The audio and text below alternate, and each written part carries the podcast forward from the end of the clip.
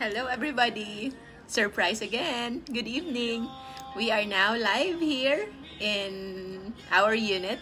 And as usual, you know, I'm currently studying. So before shifting to another book, I thought I might go live. Kasi, nagpo-procrastinate na naman ako. So, I think I need a break. And what better way to do that break than to spend it with you? And yung last na mga nakita kong comments was actually from my post this morning about allergies, asthma, and how it is related to our food intake. Merong isang nagtanong doon that they're having problem sa anak nila. Actually, yung isa talaga sa mga motivations namin why we want to stay low carb, especially in the family, are my nephews and nieces, okay? Kasi nakita namin na parang normal na ngayon that kids are sipunin. And yun nga sabi ko, before, if you can remember our time, konti lang yung mga sipunan ng mga bata. Hindi talaga marami. Right now, parang normal na. It's usual for us to see children na always sniffing. Parang staple na. Noon, kami nga noon, I can't remember before as kids na meron talagang paracetamol sa bahay o kung ano mang decongestant.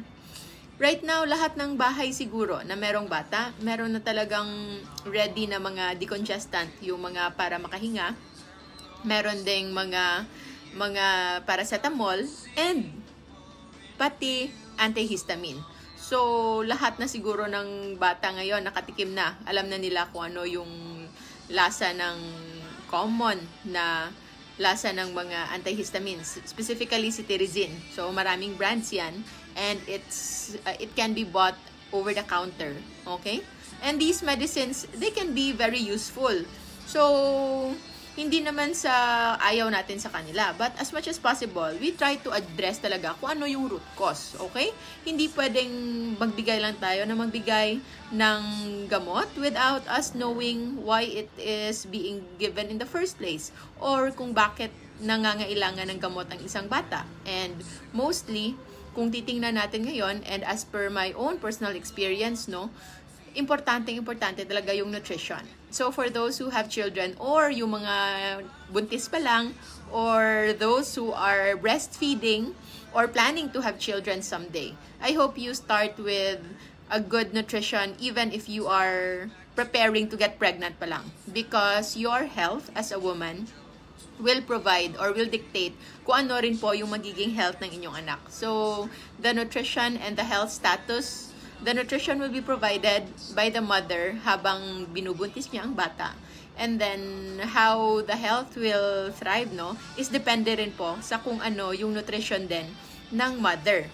And it should be supplemented with the right nutrition right after birth. And this is where the value of breastfeeding is really emphasized. So, to our experience, like there's six of us in the family, Um, ako actually pang lima. And I actually have a younger sister before. No? So, kaming lima. Before, my sibling, so isa pa lang anak, so natututukan. And then, dalawa, natututukan pa din. Tatlo, medyo natututukan. Uh, pang-apat, medyo hindi na masyadong natutukan. And then, four, five, and six. So, the, our, my first three older siblings, no, Uh, we have Coach Alvin, our clinic manager, and then uh, our Corsec. So that's my sister Kat. And then, the third one is Coach Andrew. Okay? They're actually the healthiest. Wala silang mga allergies ever. And they've been purely breastfed. Sila talaga yung purely breastfed ng ng mom ko until I think for a longer time. Hindi lang basta 6 months. After 6 months, nung nag-supplementary feeding na siya, uh, they still do breastfeeding. And then come sa amin, so you know, my fourth sibling, no, yung pang-apat sa amin is Bapi. I'm not sure kung nanonood si Bapi. So, we love Bapi. And Bapi was born with Down syndrome. Okay? And then, ako, pang lima. So, normal naman, sa awa ng Diyos. But, I grew up with asthma. I grew up with allergies na kahit kahit tumubo naman ako, but I've always have this parang tinatawag na parang weak immune system while growing up. So, sa amin lahat, ako lang talaga yung mga issue. And how about yung youngest sister namin? Yung youngest sister namin actually died when she was 3 years old because of Guillain-Barré syndrome.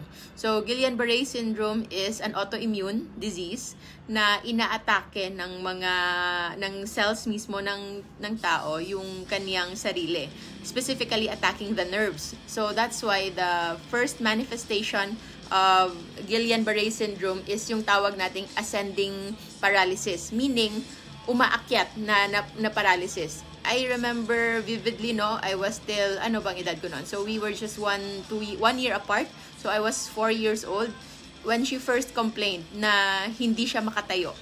Parang nangihina yung kanyang paa. And of course, being a kid, no, and salbahe pa naman akong bata noon, hindi pa ako naniwala. I thought he was just, ano, parang malingering.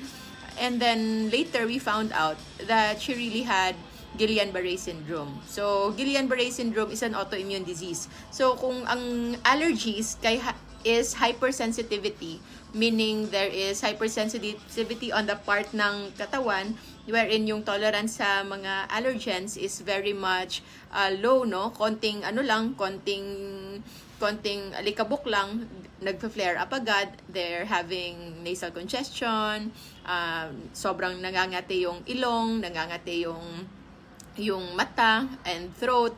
But with hypersensitivity, sobrang mas OA pa. Mas OA na OA pa talaga yung yung result yung result nito. It's really attacking the ones inside and it can come in different forms. Hindi lang po uh, Guillain-Barré. Okay? So, yung Guillain-Barré, specifically, yung motor neuron, yung, yung nagpapagalaw sa ating katawan. So, ascending paralysis, una, parang napaparalyze yung paa, and then it can go up and up hanggang sa chest na. And then yung pinaka nakakatakot doon, once it's already paralyzing the respiratory muscles. Yun yung muscle na nagtutulong sa ating huminga.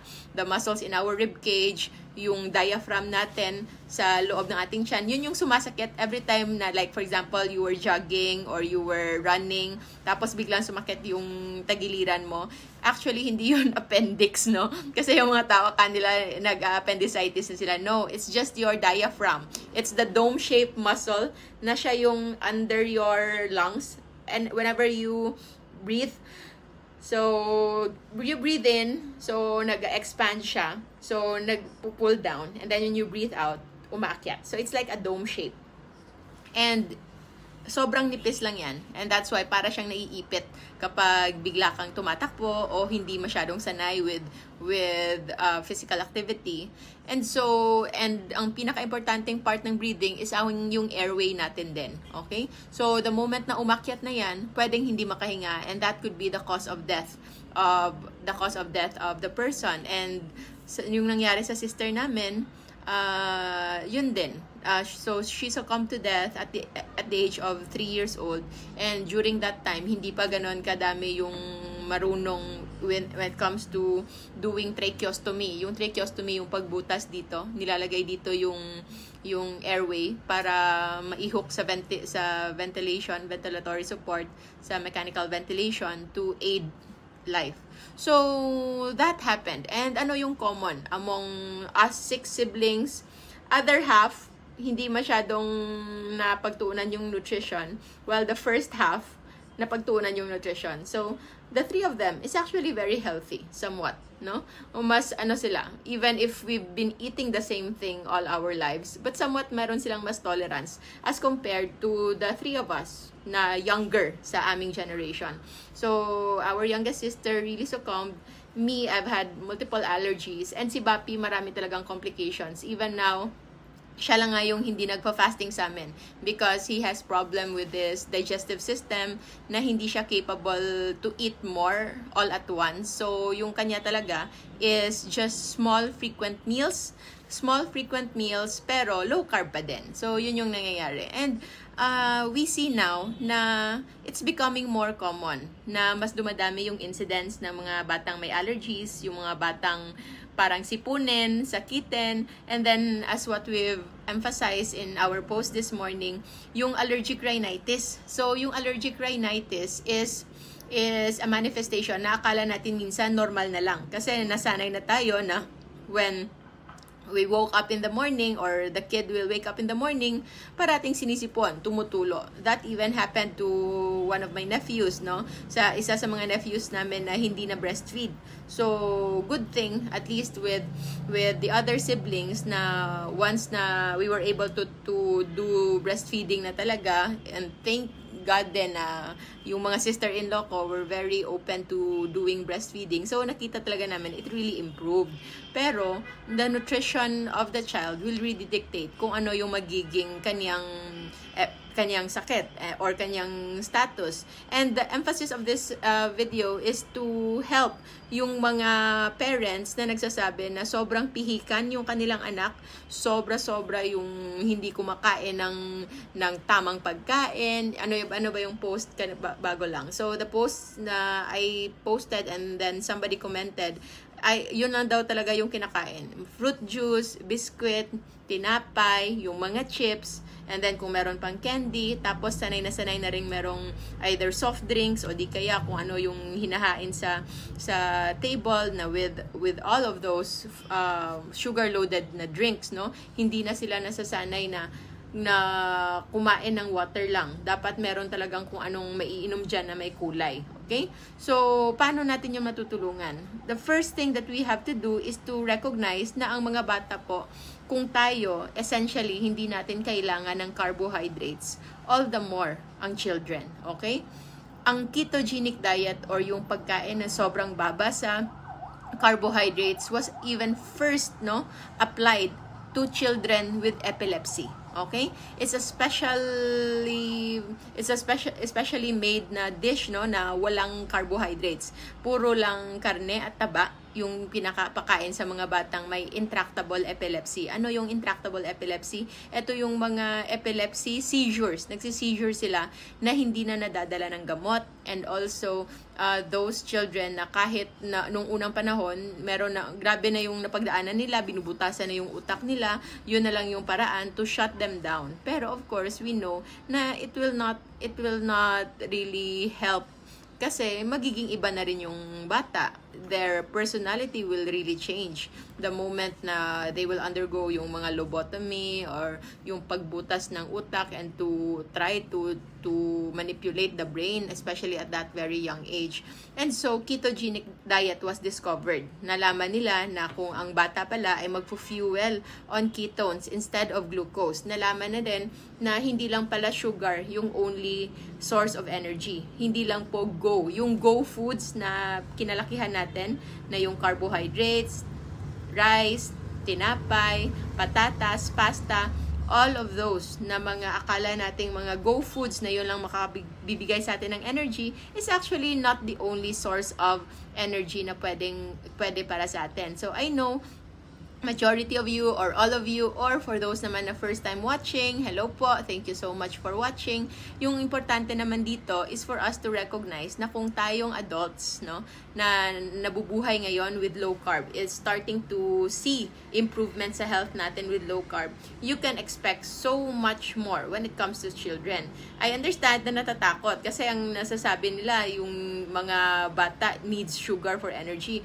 But between adults and children, mas metabolically flexible po yung mga bata. Ibig sabihin, they can they have this capacity to easily switch, no? Kung ano yung available. Kung walang available glucose, they can switch into ketones and when ketones is not available, they can do fatty acids, marami pong ibang pwedeng sources of energy na hindi lang nakadepende sa glucose. Of course, ang exemption dito could be yung mga yung mga under medications like type 1 diabetes as what we've discussed the previous weeks, no? Type 1 diabe- diabetics even yung mga batang may inborn diabetes can even thrive.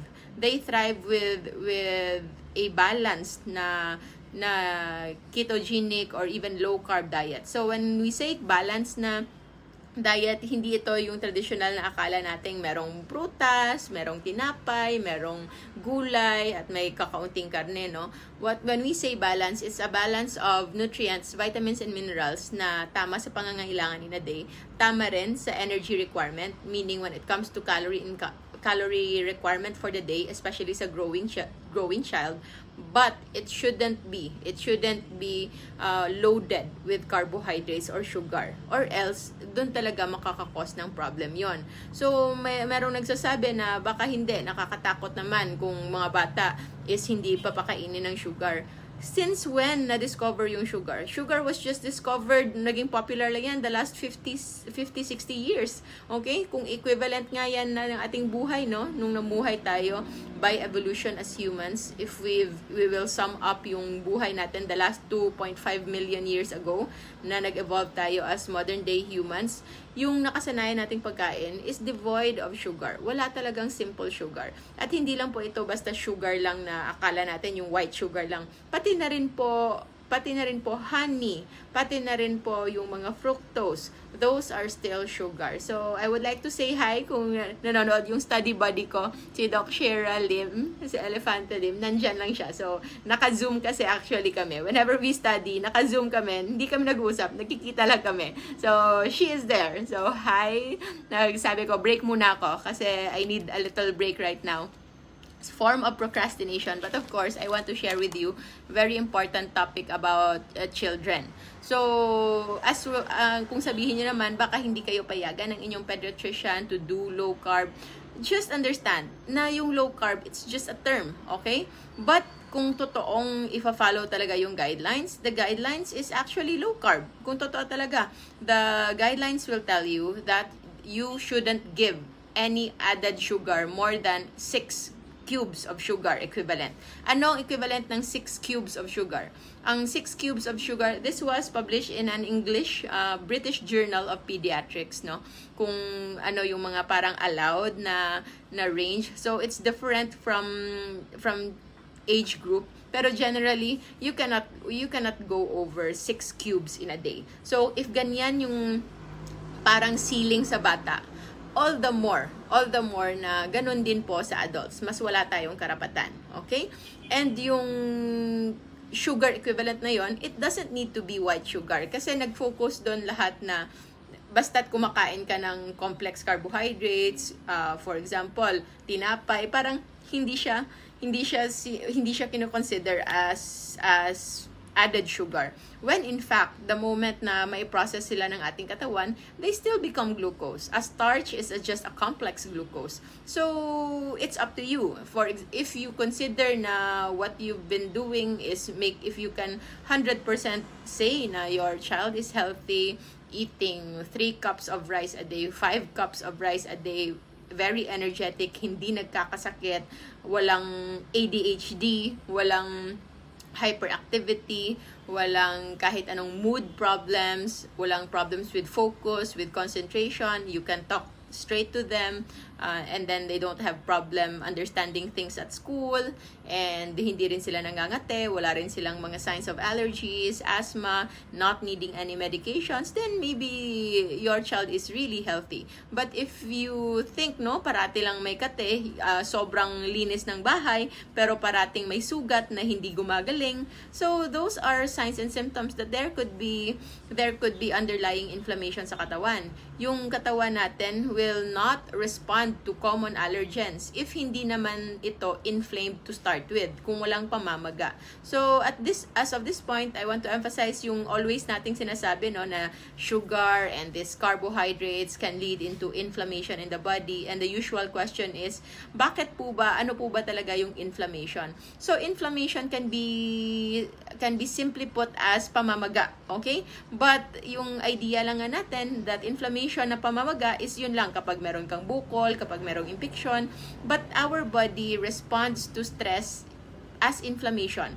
And it can happen in very minute parts ng katawan nyo and it can be insidious. Ibig sabihin, hindi siya manonotice, pwede siyang walang effect, pwedeng hindi mo siya maramdaman until it is too late.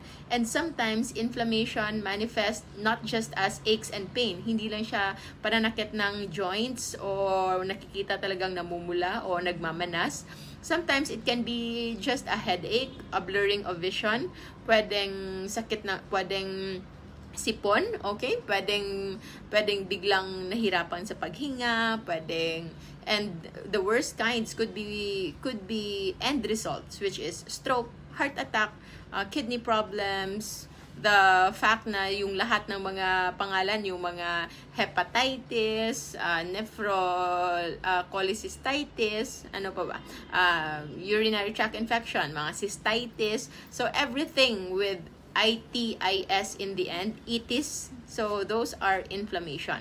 Okay? So, kung sa thyroid, thyroiditis. Kung sa puso, myocarditis. Okay? So, kung sa utak, cephalitis. All of those are inflammation in different forms. So, kung ang katawan nyo is already fueling or dependent on glucose, mostly it is also dependent on insulin. And with insulin increasing all those times, no, that can be insulin, that can lead into insulin resistance. At kapag yung insulin resistance ay nandyan na, inflammation almost auto- automatically follows. They really go together. Anak ni insulin, anak ni insulin resistance si inflammation. Pero si inflammation, kapag nandyan na yan, it will further increase insulin resistance kasi it's a vicious cycle. Mas nagiging worse po yung condition. That's why kailangan talagang i-break yung vicious cycle na yon. So going back, sa mga bata, hindi sila kailangan kumain ng maraming maraming carbs. We just label it as low carb. But sa totoo lang, they just need to eat the right food, yung totoong pagkain. So, I understand na medyo mahirap imaginein kung ano yung makakain ng mga bata kung wala ng biskwit, kung wala ng cereals, kung wala ng ano pa bang usual nila, kung walang fruit juice, wala nang ganyan. But uh, truthfully, it's not hard at all. It's not hard at all. Kailangan lang 'yon, kailangan muna magdesisyon na the parents that they need not to bring it to their home. If everything is a struggle at the beginning, no, kapag nagsisimula pa lang, you will already fail. O, talong-talo ka na. The moment na kinuha mo siya sa grocery, nilagay mo siya sa iyong basket at inuwi mo siya sa iyong bahay. So the the battle is already the ano na failed no na talo na tayo. So start by doing your grocery the planned way. Alamin kung ano yung pwedeng kainin and basically hindi ito komplikado. Just the food that you eat kung ano yung ulam nyo sa bahay, yun yung sabi natin, ipagpatuloy nyo lang. You can do what you usually eat, kung ano man yan, adobo, isda, manok, tinola, ano pa, itlog. So, usual pagkaing Pinoy. Ang importante lang dito, wala nang kailangang kanin. Pero sa simula, if you think hindi pa talaga kaya ng mga bata, then maybe you can leave the rice late, no? Okay lang, nandyan pa yung rice kung gusto nyo, okay? Pero yung una-una yung tatanggalin is yung mga processed talaga na carbohydrates. The, the biscuits, no? Yung mga milkshake, mga chocolate milkshake drinks, ngayon, meron pang nagsasabing mga probiotic drink na sugar-loaded naman. Alam nyo ba na yung sobrang liit na, na probiotic drink na yan, that's already equivalent to 16 grams of, of carbohydrates or 4 sugar cubes, no? 4 sugar cubes niya and then ang limit natin is just 6. So, can you imagine kung gaano karami yung sobra-sobrang kinakain ng mga bata? And sasabihin na naman na hindi kawawa naman wala silang makain. Of course not. Hindi sila mamamatay. Isang araw na hindi hindi mo naman na hindi mo sila pakainin. What you will do, what I usually suggest to my patients, no, to to the mothers of my patient, if they want to start it the in their home, mag-prepare sila ng twice or thrice as much as ulam, gulay, lahat. Punuin yung table, okay? Para walang magsabi na pinapagutuman sila. So, when that is available, nakikita lahat ng, ng pagkain nandyan. Pero, wala yung mga processed foods, wala yung mga biskwit, wala yung mga kung ano-ano. Hindi hindi sila magsasabi. They cannot say na pinapagutuman sila. But they are just being choosy. Okay? And human nature, kapag gutom na gutom na yan, kakain yan ng kahit ano especially if those foods are really good for them. And yung ang sabi ni Dr. Paul Saladino, no, we have to remember. So, we have to allow ourselves to remember kung ano talaga yung roots natin when it comes to food. And the real food that we are really built to eat are the foods na hindi nakapack hindi pagkaing nasa grocery, hindi yung naka-plastic, hindi yung may label. It's the foods that you can really eat or buy from from outside. Okay? So, hindi kailangan naka-process kung sa grocery man, but it's in the fresh section. So, hindi pwedeng sabihin mo allergic ka sa manok. So, okay, hindi. Pwede kang mag-beef. Sabihin mo naman, ah, hindi, bawal sa religion ko. Eh di magbaboy ka, hindi, bawal din sa religion ng kasama ko sa bahay. Uh, eh mag-isda ka sa ano pa, sino pang may kulang dyan. And then kung hindi, merong seafoods. And it's not, it's not about, it's not about what is not, what is limited for you. But it's just the person is limiting themselves to possibilities, okay? But if you just keep an open mind, maraming maraming pagkain. Kahit sabihin mo lang sa isang dish lang na baboy, kasi wala pa akong kilala na allergic sa baboy ha. So, of course, pork is best if it's organic. And we understand na sa ngayon, pwedeng mahirap maghanap talaga ng organic na pork, no? But generally, hindi kailangang mag-stress talaga. Those, although it's not the ideal, pero our body can tolerate. Mas for me, mas matoler mas matotolerate ng katawan natin ang kakaunting antibiotics na nilagay diyan or kung anumang mga chemicals na napagdaanan ng pork while being while it was being raised, no? Pero mas hindi natin kailang matolerate yung sugar na araw-araw nating nilalagay sa ating katawan. So that's why if we have to if we can choose, I myself, if I have to choose, I'd rather choose those foods na alam kong might not be the most 100% healthiest kind, but at least it won't do so much damage talaga on a day-to-day basis. Kung hindi nyo pa alam kung anong epekto ng sugar sa ating katawan, kung sobra-sobrang sugar sa ating katawan, kung paano ito nakakasira ng ating mata, kung paano ito nakakalid sa neuropathy, yung, yung panlalamig, and then yung pang ano, parang namamanhid at saka hindi na yung hindi na makaramdam yung hindi na sensitive yung paa especially among diabetics. Try to search in our in your Facebook. Uh, you just type my name and then uh, type aldose reductase. So I made a post about that about the aldose reductase enzyme kung paano ito dinadamage yung ating katawan no? And ating nerves specifically because our nerves are very very sensitive to sugar loading and sugar toxicity toxicity. Have you ever wondered kung bakit marami ng bata ngayon na sobrang bata pa, ba't nakasalamin na? It's not usual before. Noon, meron lang sigurong isa. Isa o dalawang bata lang sigurong meron ganyan. But ngayon, sobrang dami na. And I don't know, it, it, uh, they consider it as parang nanonormalize na lang. And sometimes, uh, it becomes like a fashion sense maybe or ewan. But you really have, if you have family members with young children with problems in their vision, try to look at their food, no? Kung hindi pa na correct ngayon noon kung noon we cannot go back naman kung meron na talagang damage before. But we've now seen patients who have been uh, wearing glasses all their lives at ngayong malaki na sila and they've been into low carb they're no longer needing glasses. Kung meron mang iba hindi na mas nag-progress pa or they grade their grade really regressed, no? Mas naging maliit yung kanilang grado, yung kanilang prescription. I've had patient na ano na sana, uh, ready na or parang candidate na siya for LASIK treatment, yung laser therapy for for the eyes and then nagulat yung kanyang ophthalmologist nga when they checked again na bumaba. So hindi sila makapaniwala that that is that is possible and as well as you know, I also wore glasses before. That's why if I post photos na mga nakasalamin pa ako, that's really a throwback. Kasi it's been uh, for the last one year na siguro, more than a year, na hindi na rin ako nagsasalamin. But during, when I was still starting, I was doing it to heal my allergies, to improve my my overall health, to lessen my inflammation in the body, to re- to remove my excess body fats, and hindi ko lang namalayan. We I'm I am healing pala in more ways than I could imagine and that was on my eyesight. So nung bumalik ako, I thought no, yung parati ko kinukwento yan, I thought na nag-worsen yung eyesight ko because in a span of one year siguro since I was starting wearing glasses, nag-progress talaga yung eyesight ko.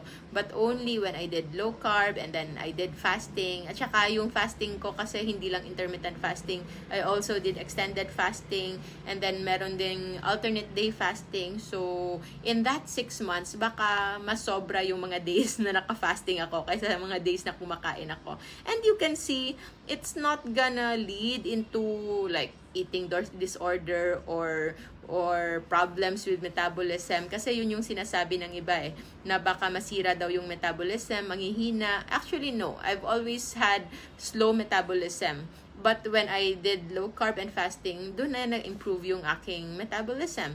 So, going back to the kids, uh, before we tell you kung ano yung mga pwedeng pagkain, kasi sinasabi na, ano no, uh, yung mga pagkain daw, wala na silang makain, wala na silang wala lang silang ma-serve, especially during snack time, I hope you can get inspiration from the foods that we will show later. Pero sa ngayon, ipapakita ko lang ano yung mga usual equivalent ng mga pagkain na parating kinakain ng mga bata. ba? Sabi nga natin, no, kahit pa, oh, this, eto na lang sabihin natin, kahit pa hindi mag low carb yung mga bata. So, kahit kumain sila ng kanin, kahit kumain sila ng um, patatas, so complex carbohydrate, root crops, and then and then ano na lang, uh, ulam and gulay, kahit yun na lang muna. Kahit uh, steady lang yan, so hindi naka low carb talaga technically. So at least no, the the least that the least that you can do, the very minimum that you can do is remove the simple sugars. Kahit yun lang. Okay? So, to emphasize, so, tingnan mo, 6 sugar cubes, di ba? So, ang isang baso ng Coke Okay, so how many cubes is that? So, ang isang cube niyan, yung kaniyang ano, yung kaniyang equivalent is 4 grams. Parang isang kutsarita. So, that's 1, 2, 3, 4, 5, 6, 7, 14, almost. So, 15 sugar cubes. I think this was the original Coke. Kasi ngayon, I know na they already lessened they already lessened their sugar content. But still, hindi yan kay hindi yan excuse na kasi na lesson na iinom na lang. Uh, know that it's not just about the sugar that they will take during that time, but it will also have an effect in their brain. It is linked to sugar addiction. Uh, kami mismo, that's why we are advocating this uh, really kasi dun din kami nang galing as what I've mentioned before, sa bahay namin, akala ng mga tao before, we are actually selling. Akala nila nagbebenta kami because we really have cases of of sakto na nasa labas ng bahay namin. Because kapag kumakain kami, kung anim kaming kumakain, anim talaga na sakto nandyan. And sometimes we even request for another one. So, minimum yun, yung isang sakto kada kain. So, that's why we, uh, we are so thankful na we are just going to look back sa ganong experience Pero we were never that conscious talaga. Even if our father, our we have a very strong family history of diabetes, but somewhat if you don't put it into your consciousness, you will think that it's you are exempted. You will think that it will not happen to you until it will really happen to you. So, yan, 15 sugar cubes yan. So, can you imagine if you give that, or sabi natin, sabihin na lang natin, I know others kasi, I personally know others na yung ginagawa nila for kids, parang kalahati lang, and then nilalagyan nila ng water. Okay, kung yan yung gusto nyo. Pero, kalahating ganyan, so the, how much will that give you? 7 sugar cubes. Okay? And that 7 sugar cubes, 7 sugar times 4, uh, 28, 28 grams, 28 grams of, of sugar. Or kung gusto natin, kung hindi sugar cubes yung nakasanayan natin, 7 teaspoon, kutsarita, pitong kutsarita ang asukal yung nandyan. So, try to think about that the next time you give your kids. Next is ice cream. 1, 2, 3, 4, 5, 6. So, yan. So, it's 6. So, 6, 6 cubes or 6 teaspoons of sugar yung isang popsicle ice cream. You know what's the worst part between the popsicle and and uh, as compared to this one? Kasi ito, anim, kung sasabihin nyo, baka okay lang to kasi kakaunti lang yung kanyang sugar. But the worst kind of food is actually here because it is loaded with fats. Okay? So, it's sugar and fats and that's the deadliest combination. And hindi pa natin alam what kind of fats they are putting here. Most likely, meron itong vegetable oil and yung mga hydrogenated oil for which we know are very, very toxic at nakakalid talaga to further insulin resistance. Dito talaga gagaling yung mga lipotoxicity. It's the kind of oil and the kind of fats na we are eating together with with high carb. So, high carb, high fats, yun talaga yung deadliest combination. Okay? Because with, if you're eating only high carb, okay, your body will take time. Ipaprocess niya yung extra sugar, magtataas yung insulin, and then it will make fats. Okay? But, if you eat high carb and high fats, meron ka ng insulin, and then yung fats na kinain mo, it will remain as fats and it will add to the ones that can clog your arteries, it will clog it's the one that will lead into fatty liver, mas grabe yung fat production and at the same time never po magagamit yung fats na yon for burning. Kung meron man, very insignificant, okay? If we are to be accurate about it. So, nangyayari pa rin naman. Meron naman talaga tayong fat burning on a day-to-day basis, but it's insignificant. So, that the that's the reason why worst combination po ang kumain ng high carb with high fats. Kasi minsan na, na baka na-confuse yung iba, no? Because we usually post food and alam niyo naman, yung mga pagkain natin minsan uh, naturally fatty talaga. And uh, sometimes they think na okay lang yung taba. Okay? Sabi, ang always natin yun, marami, meron yung uh, qualification. Okay lang yung taba, basta't walang kasamang carbs. Okay? And it's the kind of fats that are natural and hindi yung mga vegetable oil or hydrogenated oil. Okay? So, klaro tayo dyan ha. So, this one, it may seem like it's not so deadly because kakaunti lang yung sugar niya. So, say for example, yung limit natin is 6 teaspoons or 6 sugar cubes in a day para sa isang bata. So, sasabihin mo, isang ice cream lang naman sa isang araw, so okay lang. But try to remember, it's not just about this sugar, but this sugar leading to insulin spike at may kasamang high fats, and that's the one that will cause problem. Kaya sobrang dami ngayong bata na merong childhood obesity, childhood diabetes, meron na ngang childhood insulin resistance. So, alam nyo yan because kayo, kayong mag-asawa, ang puputi ninyo, ang inyong anak, habang tumataba, mas umiitim. Bakit ganyan? Especially yung mga creases sa lieg, yung sa, sa neck, sa, sa mga kamay, sa siko, sa tuhod, nangingitim yan. And it's not dirt. Hindi yan. Alam nyo, hindi yan, na, hindi yan dahil sa, sa dumi. It's really because of too much insulin in the body. That's a sign of insulin resistance. Uh, try to search acanthosis nigricans, A-C-A-N-T-H-O-S-I-S. Okay, acanthosis nigricans, N-I-G-R-I-C-A-N-S. So, acanthosis nigricans, try to search that and see kung hindi man sa inyong anak, maybe in your other family members or baka sa inyo. Baka sobra na yung binibili nyo mga whitening and and whatnot, but hindi pa rin hindi pa rin nag improve yung inyong skin because maybe the problem is from the inside, hindi talaga sa labas. So, that's very important. So, what else we have here? Eto, sinong paborito nito? Ha? I admit ha, eto talaga yung isa sa mga comfort food ko before. Okay? At saka yung sa mga chocolate nga na mga na mga mabibili like airport na mga shops, no?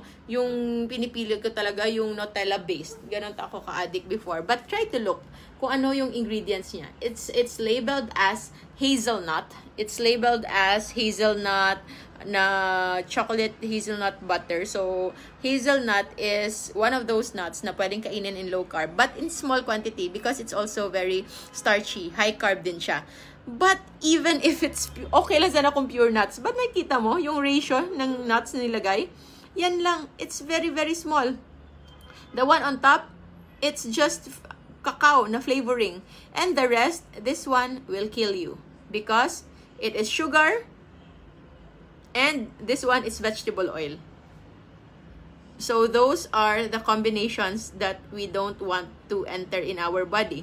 This will lead to to inflammation, okay? Yung importance ng taba na masamang masamang klaseng taba which it would include the hydrogenated oils na usually used sa mga spreads, okay? Kasi hindi sila masyadong natutulog, okay? So these are usually oil ang mangyayari niyan, if it's translated into atherosclerosis.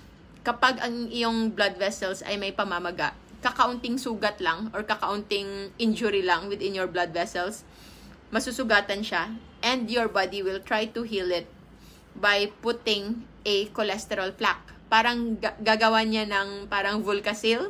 Oh, para siyang Volcasil na tatapalan niya para hindi na po mag-injury. But the one that it will use will be coming from this kind of oil which is not good. So, hindi siya healthy na oil. It is easily oxidized. Yung ibig sabihin, nagkakaroon siya ng mga reactive oxygen species, species meron siyang free radicals, at yun yung nakaka-further na nakaka nakaka-increase pa ng inflammation inside and kung bigla-bigla kang nagalit o meron kang na-excite ka bigla, pwedeng-pwedeng tumaas, mag-shoot up yung inyong blood pressure at kapag the moment na po na mag-shoot up yung blood pressure, pwede pong matanggal yung Volcasil na nilagay doon. And magpapalutang-lutang yan sa inyong blood flow, sa inyong blood vessels, and pwede siya ma-stagnate sa mga parts ng inyong body na merong mga maliliit na ugat and that can be in your eyes. So, pwede magkaroon ng sa tawag nating mga sudden blindness, okay? Pwede sa puso, at yun yung atake sa puso. Pwede magkaroon ng heart attack, pwede sa utak, and that can lead into stroke. Pwede siyang magkaroon ng tawag nating ischemic ischemic na or infarction, okay? Infarction meaning may nakabara, but it can also be hemorrhagic pwedeng um, nagbara nung una and then patuloy na pagtaas yung blood pressure, pwedeng pumutok yung ugat. Kasi nga, sobra na yung pressure kasi merong nakabara dahil yun sa nagpalutang-lutang na, na Volcasil na nilagay because of these hydrogen hydrogenated oils. That's why, as much as possible, we try to avoid that. Okay? Kaya, kung mag, parang kung mag-cheat man, try to really be choosy no? Huwag tayong maging ano, maging kontento sa kung ano lang nandiyan. And kung na-miss nyo yung mga usual high carb donuts, try to remember that it's actually composed of simply like this. Parang sugar lang yan lahat. The, the flour in the donuts are just pure glucose. And then, they dip it, they cook it to hydrogenated oil. So, yun talaga yung pinaka nakakatakot. The my, with, kahit alam ko na yung mga bagay na ito for the longest time, I admit from time to time noon, parang kung merong opportunity and if I know noon that I can tolerate one, I can still take a bite, pwede akong tumikim. But with my recent realizations talaga of how deadly they can be, wala na talaga akong amor to even taste them. Parang kung pwede, kung hindi ko, kung pwede palang hindi ko makita, I'd rather not see it. Parang nadidiri na talaga ako. I can't imagine uh, me reaching this point, no? Because I just realized lang talaga kung grabe talaga kawalang kwenta yung mga pagkain na yon na putting them near you will make you at risk and at the same time, you are never gonna be free sa ganyang ganyang mindset. And then you will continue to you will continue to have this addiction you will continue to have this craving and you wouldn't know you wouldn't know kung hanggang kailan yan. So it it's up to you on how you, how much you value your life. Kung okay lang ba sa inyo na masiyahan kayo just now and then just take a risk na just because you're fasting and then you just do it once in a while. At saka yung iba I, I know a lot na they eat those kasi nga hindi na sila tumataba.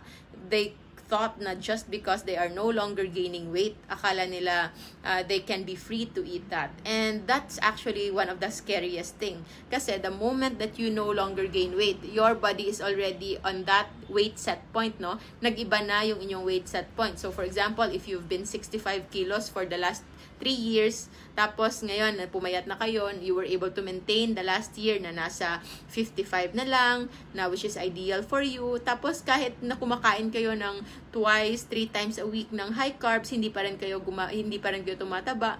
That's actually for me uh, quite uh, quite scary kasi hindi mo alam kung saan napupunta yung sugar na kinakain mo. Kasi if you are gaining weight, alam mo eh, at least at least napupunta siya sa taba. Okay?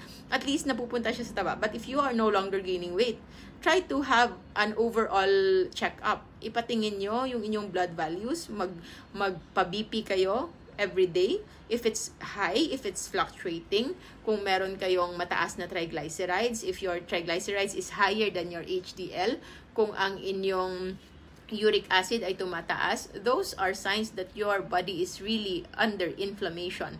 So, you can never be complacent. Ang inyong liver function, kung tumataas, so, hindi ka talaga makakasigurado. So, uh, it's up to you on how much you value your life, not just now, but in the future. And if you are willing to take that risk, yung sabi natin, no, we are pro-choice, hindi talaga tayo namimilit. I am not into the position of forcing anybody. So, that's why walang pwedeng magsabi sa akin na tigilan nyo ako sa tigilan ko yung ginagawa ko kasi wala talaga akong pinipilit dito. I just share with you what I know and I share this to you the way I share this to my family. So you are part of my extended family and I believe din kasi na marami talagang taong gustong-gustong gumaling and are really willing to do what it takes. It's just that hindi sila na, hindi sila naabutan, parang hindi hindi nakarating sa kanila yung right information on how to do it. Or sabihin natin baka hindi naman to tama no? Baka in 10 years time baka mag-iba so baka hindi na to tama. But for me it it's it's not just about scientific evidence. Yung ating pinaniniwalaan it's based on evolution. And evolution is 2.5 million years yung basis nito So, what we see now is emerging evidence that this is really being supported. And soon, in the coming years, it will become a norm. And kung hihintayin nyo pa nga na maging part na ito ng standard recommendation na dietary guide, guidelines, baka huli na ang lahat. Baka you were already maintaining on 4, 5, 6, 7, 10 medications. I don't know. Okay? Or I don't know if if nandyan pa ba tayo. But if you are not satisfied with the current uh, way of eating na kinalakihan natin and you think you can still improve more, I'd like you to try. Why not just try it? So, our admins, hello to our admins and of course our new addition to our family, no? Our beloved Tintin. So, uh, thank you so much. Uh, we will post in the comments yung link sa ating groups if you are still not part of Life Without Rice and Low Carb Feasting and Fasting Community. And yung iba din dyan na part na but they were not able to explore the beauty of these groups, no? In Low Carb Feasting and Fasting Community, you can ask questions you can ask uh, um, any queries or concerns you have. People will really help. But of course, you don't expect na makakakuha kayo dyan ng reseta ng gamot o ano because we still uh, we still uh, advocate the best practice. And the best practice is kapag merong medical condition, seek consult. And we are fortunate na right now, we are in an era na dumadami na talaga yung low carb practitioners. So, just search there, low carb doctor, lalabas dyan. Meron si Doc Suzette, diabetologist, Doc Fee and Doc Mike. Doc Mike is an internist. Doc Fee is a public health uh, doctor. We have Doc Kim Espirito, my one of my closest friends in med school, who is an obstetrician. And then we have Doc Brian Castillo, who is a pediatrician, and we have Doc Iggy Agbayani, an orthopedic surgeon, and I myself is an ENT by specialty, but I also focus on nutrition and ano and uh, lifestyle and fasting. But currently, as you know, I'm studying, so wala muna tayong clinic, and that's why we have also other support na if you wish to be guided the right way and makapag tanungan tayo, we have can have Q&A na in a secure place. So we have a masterclass and programs for that both for beginners, yung mga walang sakit, just want to optimize their health and for those with diseases, okay? So as a as a an important message no we are not promising to to heal it to reverse it or to give you the cure no but what we are offering is a guided is a guided way to manage it the best way we can through nutrition. Okay? Evidence-based na ito yung possible na kung hindi man, hindi man ito makaka-directly reverse ng inyong condition, at least it will do damage control, hindi na po magda-damage pa yung other organs that can be affected. And whatever organs that are still functioning can be saved. Because if not, if you will not do anything about it, there's no other way to go but even go down the rabbit hole. Mas lalala pa. Walang mirac walang miraculous walang walang miraculous recoveries without also without also doing some really key changes sa ating lifestyle. So, moving forward, we have a couple here. So, next, uh, so another, it's just a canned soda. One, two, three, four, five, six, seven. One, two, three, four. Oh, seven ba yan? Okay, seven. So, 7 teaspoons per that. Okay, so yung isang large size, sino nagpapag-go large? Would you like to go large, ma'am? Tapos tayo naman, okay, go, sure. Uh, free lang po yung upsize namin. Okay, sure. Tapos meron pa, unlimited po yung drinks. That just uh, serve yourself. Nandun lang po yung ating ng yung ating drink station. And so happy happy tayo. We even do uh, decisions to stay there longer para mas maparami yung ating makain mas maparami yung ating mainom to get the value the the value for the money that we paid for. But try to think are you really getting what your money's worth? It is worth your health? Is it worth your health I don't think so, but it's up to you. 1, 2, 3, 4, 5, 6. That's 18. That's 20. So, a large size is 20, 20 teaspoons of sugar. Okay? So, that's 20 teaspoons of sugar. So, these photos, mga ano lang to, mga actually, tagal ko nang na-save to. You can see that to. It's March 12, 2020. Nakita ko lang when I was cleaning up my, my, ano, my drive. So, I thought I'd like to share with you. I'm not sure what's this. Ewan ko lang, hindi ako familiar. Baka in another country. Maybe, uh, parang probiotic drink? Ha! Wala na. It's already dead. I'll try to see kung makuha ko yung isang ano ko. Okay? So, yon Sige, transfer tayo. Maliit na lang. Okay? So, try to consider kung worth it ba sila for you to be eating those. Okay? So, let's transfer buhay pa naman yung aking maliit na iPad. So, this is, what's this? Uh, strawberry. It looks strawberry. Strawberry milk drink. Parang strawberry milk drink. So, 1, 2, 3, 4, 5, 6, 7, 8, 9. 9 teaspoons. So, kung gusto niyo strawberry, at least, no, pasalamat tayo that strawberries are actually low carb. So, mangdali-dali lang pong gumawa ng milkshake na galing na strawberry. You can have so many options. Isang strawberry, so isang ganyan lang, or tatlong pirasong strawberry, lagyan mo ng, ng ng almond milk, uh, unsweetened almond milk. So, you can already have almond strawberry. Kung gusto niyo mas natural, kakanggata. Kakanggata, fresh, freshly squeezed, no? Na coconut milk. Sobrang sarap. It's really, the, I think sa lahat ng parang milk alternative natin, yun talaga yung pinaka-creamy ay, for me. Okay? What else you can use? Ano pa ba? Yun lang ata, no?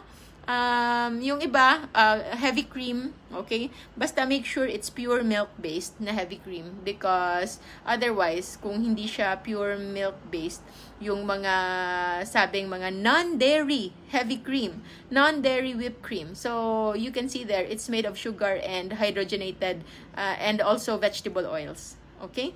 Uh, although sabihin nila it's palm or it's coconut or ganyan, but you can never be sure. It's already very processed. So, better stick with the natural ones.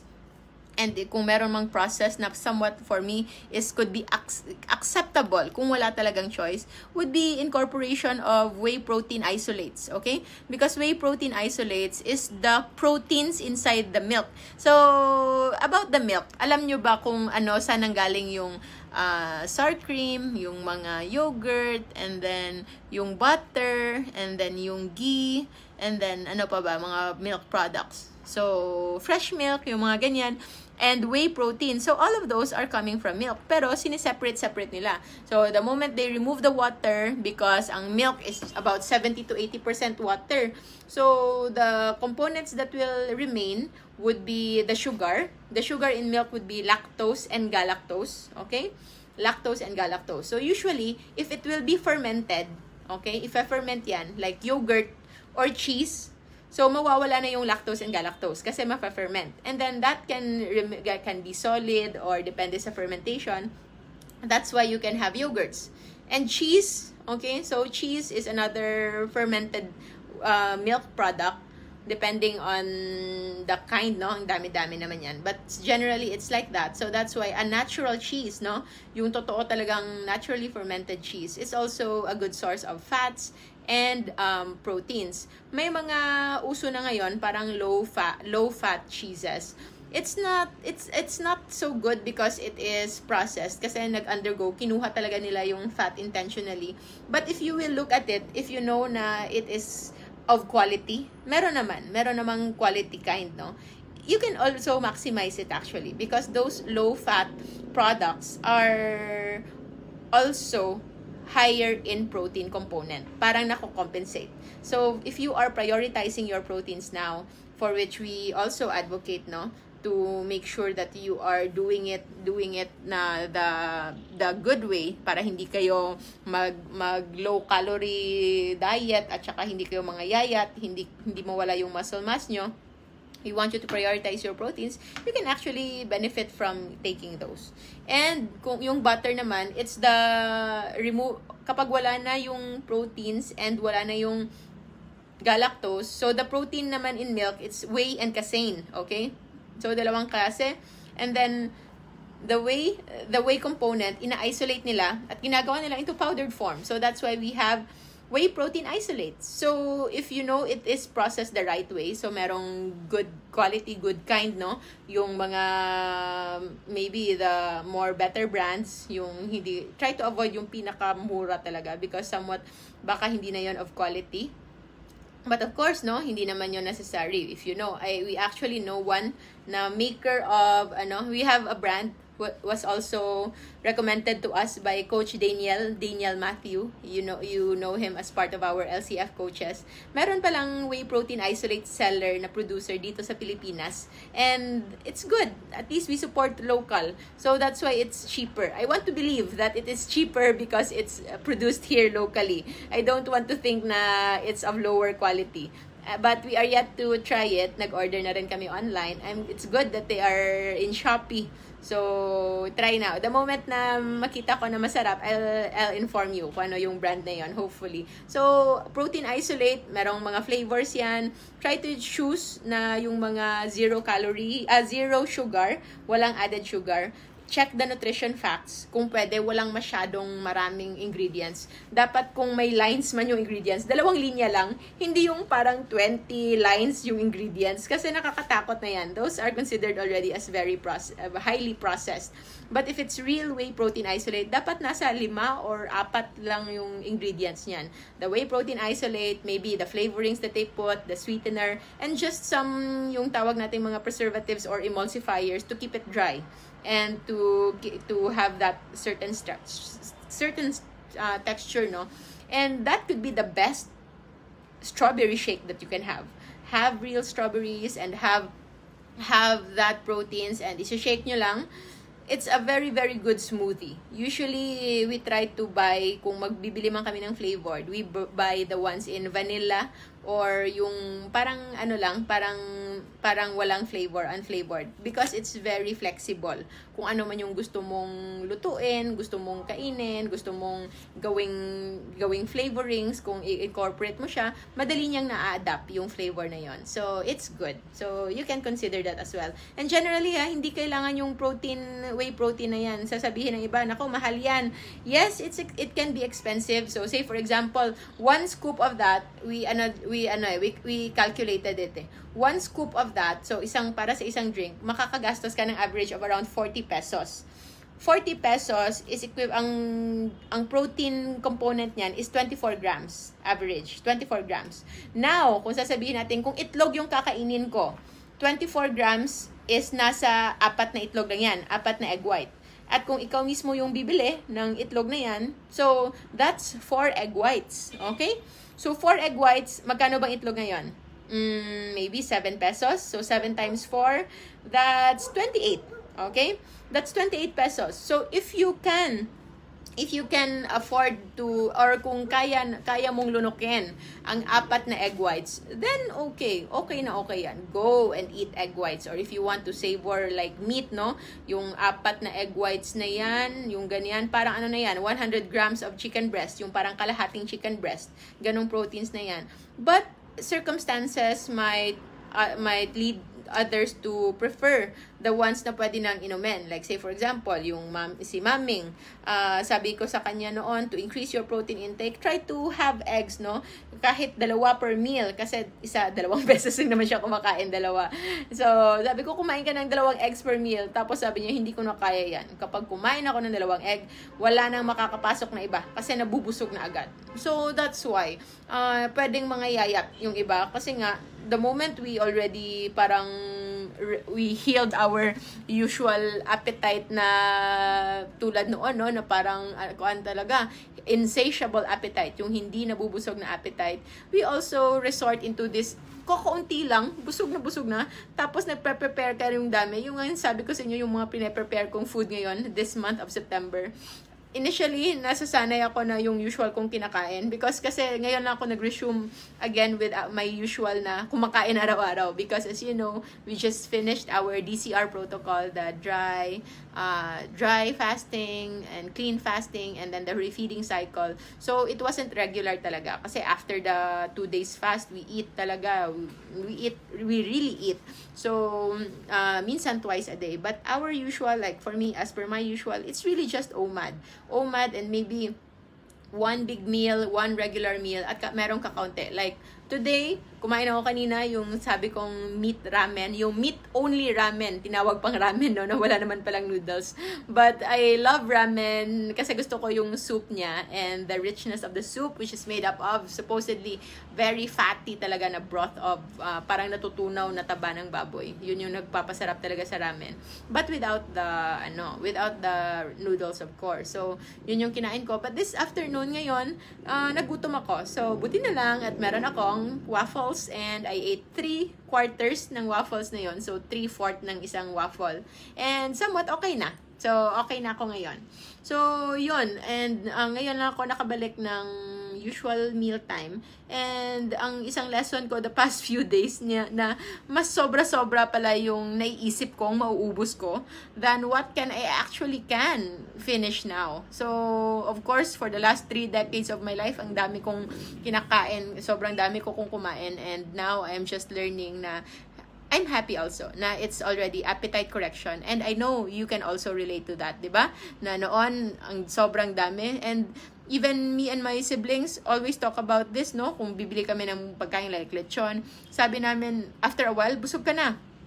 Pero if merong kanin yan, you know you can still eat more. So that's the the unfortunate side of eating foods with carbohydrates, especially yung mga nasanay na merong kanin talaga. Kasi akala nila hindi sila mabubusog kung walang kanin. But what they don't know, it's actually the rice that keeps on uh, jeopardizing their appetite. That's messing up their appetite. Na supposedly sober enough na yung kinain nilang proteins and fats, but because of carbohydrates feeding the pleasure center in the brain and then always fueling on glucose, mayat maya ka gugutumin. But if you only start fueling on ketones, no, kung bibigyan yung opportunity yung inyong katawan, you can see that you can sustain 24 hours. Kanina nga, hindi ko na malayan. I was already at 24 hours and 20 minutes na hindi ko lang namalayan. I wasn't hungry at all. And then, nung kumain ako, na-remember ko lang na tingnan yung aking fasting app, no? I use Life Fasting app and we have a group there in case you want to join our growing group.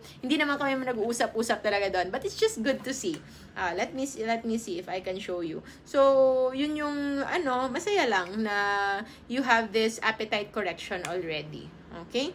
So, yung maganda dito, that we can already start it. If hindi man sa inyo, uh, hindi, uli, huli man for us, but for our children, for the young ones in the family, at least meron tayong mas bigger opportunity to improve their life. Kasi naka, nakadepende talaga, nakadepende sa atin kung ano yung magiging ano nila. So, ito yung life app and then yung ating community dyan. Meron tayong group dyan. So, LCFF community. So, nandyan si Coach Ann is already at 27 hours. 27 hours of 18-hour fast. Wow! So, lagpas na lagpas na. So, nandyan si, si Ma'am Riz, si Miss Rosette, yung mga admins natin sa group. Uh, so, madami na rin pala. Okay? So, people are fasting right now. Okay? Join ako dyan mamaya kasi kakaano ko lang din. So, my good friend, Doc Rose Ann, si Pearl, my friend, Lani, Abby Torres. Ah, si Abby, ang tagal na. Abby, I think, is one of the earlier, earliest parts of this, earliest members of this group. na who also read the books. So, anyway, moving forward sa atin, may Coke, no? So, Pepsi naman. So, one in can. So, that's uh, 8, 8 8 sugar cubes, 8 teaspoons. So, kapag bibigyan nyo yan, imagine 6 lang, no? Reminder, 6 lang yung allowed. And ano pa yung paborito ng mga bata? Ganyan. So, ilan na yan? 1, 2, 3, 4, 5, 6, 7, 14. 14. So, ilan ang nabibigay nyo? Tapos, yung mga mami dyan, yung iba hindi nga nauubos ng anak. But pagkatapos na hindi maubos, sinong sasalo? Nako, wag sayangan, wag kayong, wag kayong manghinayang sa kakaunting na gastos nyo. If you want to really, ano, to really improve that, don't eat it and then make it as a lesson. Okay? Consider it as a lesson para wag kayong basta-bastang bumili na naman ulit next time, think, knowing na hindi naman maubos and most importantly, hindi nakakatulong sa health. So, lemonada, lemon juice. So, we thought juices are healthy. The only one na healthy, ano ba yung healthy talaga? Wala talaga. Even the pure fruit juices, it will be a concentrated form of fructose. And as what you saw sa post natin ngayon, fructose is a very dangerous metabolite or thing na i-consume natin because hindi talaga siya nagagamit sa ating katawan unless wala kang ibang kinakain kundi yan lang. So, this is 10 cubes. Okay? Kawawa na yung iPad, no? Nesquik. Okay? So, ganyan. Chocolate. Akala mo chocolate siya. Instant chocolate. Milk chocolate drink. Yan. Pero, look, kung ano, gaano karami yung sugar niyan. It's all just sugar. Okay? Another product, so, it's the same. And then, cookies. Ito na ba yung last? Ah, hindi pa. 1, 2, 3, 4, 5, 6, 7, 8, 9. Okay? 9. 9, hindi ko alam. Apat ba yan? Apat siguro na. Apat na cookies. Naka 9 na sugar. So, somewhat like that. Per cookie, nasa ano yan, na, na per cookie, parang at minimum, nasa 8 grams yan. So, ilang cookie yung nakakain mo? Or yung anak nyo. And here, ito yung paborito ko before. Nako. 1, 2, 3, 3 and half per, per small size. Okay? And another one. I think maraming marami nito, especially coming from the US, no? Because it's the, there it's very very cheap eh. It's very very affordable you buy in bulk. But I don't know what is that made of. Nakakatakot talaga. 1, 2, 3, 4, 5, 6, 7, 8, 9. So that's 9. So yon So kung bawal yon ano lang yung kakainin ng mga anak nyo? ba diba? So buti na lang, marami pa namang ibang pagkain. So if you have to consider, lahat ng makakain actually na walang carbs. So this is from Diet Doctor. So cheeses are okay para sa mga bata ha. Okay? Meat lahat ng karne, manok, baboy, isda, eggs, especially if you have organic sources. And then, maraming vegetables and fruits and also nuts. Okay? So, nuts. And then, sa simula, hindi kayo kailangan matakot na walang snacks yung mga bata. Kasi, yung snacks, kailangan ng tagalaga yon if they are really, really fueling on, on, on glucose. And if ever naman na you think, no, na hindi nyo pa kaya i-give up yung rice, so, mag, magpabaon kayo ng, ng snacks na pareho lang, ulam. Okay? And, one thing I want to correct is the knowledge, is the notion na ang pansit ay ulam. Hindi po ulam ang pansit. Hindi po ulam ang spaghetti hindi po ulam yung noodles. Hindi po ulam yon Because by definition, dapat yung ulam siya yung parang main course o di kaya yung siya yung main source of protein mo. But those are pure carbohydrates. Katumba sila ng rice. Magkatumba sila. And the better option for rice, for carbohydrates na na kung gusto niyo mag-carbohydrates talaga are vegetables. So, maraming vegetables. Okay? So, the vegetables, marami yan So, merong tomato, talong, asparagus, lettuce. So, sa mga sa Pilipinas, mga beans, petchay, okay? Or sa atin, kangkong, alugbate, avocado, okay? Pwedeng pwede po yan. So, kailangan lang natin talaga maging creative. So, yung unang gagawin, like for me, you just stop buying those. Kung pwede pa nga lang, ipamigay nyo na. Or kung party kayo at kainin nyo yan as, symbol, as symbolic time na kakainin nyo yan at ubusin nyo lahat. And then after that, have a clean slate. uh, ano yan, out of sight, out of mind. Okay? Kapag hindi mo nakikita, kapag hindi mo nakikita, is hindi mo siya maaalala. Okay? Or sometimes, even if you, if you remember it, but since it's not convenient for you to get that, hindi ka na talaga mag-effort pa. Unless if it's just there, isang bukas mo lang ng ref, isang bukas mo lang ng aparador, isang baka, bukas mo lang na, isang punta mo lang sa kitchen mo, nandyan na agad.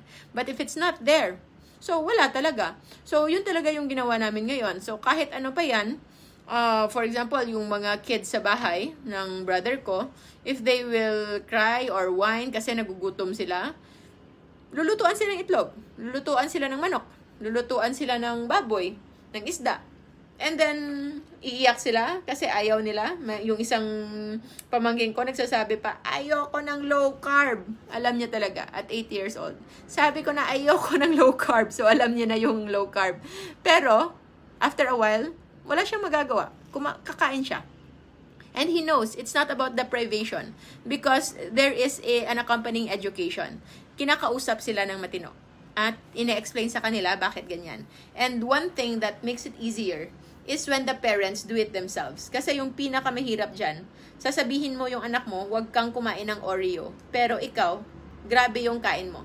And the worst, like a betrayal siguro. Parang betrayal yan sa iyong anak.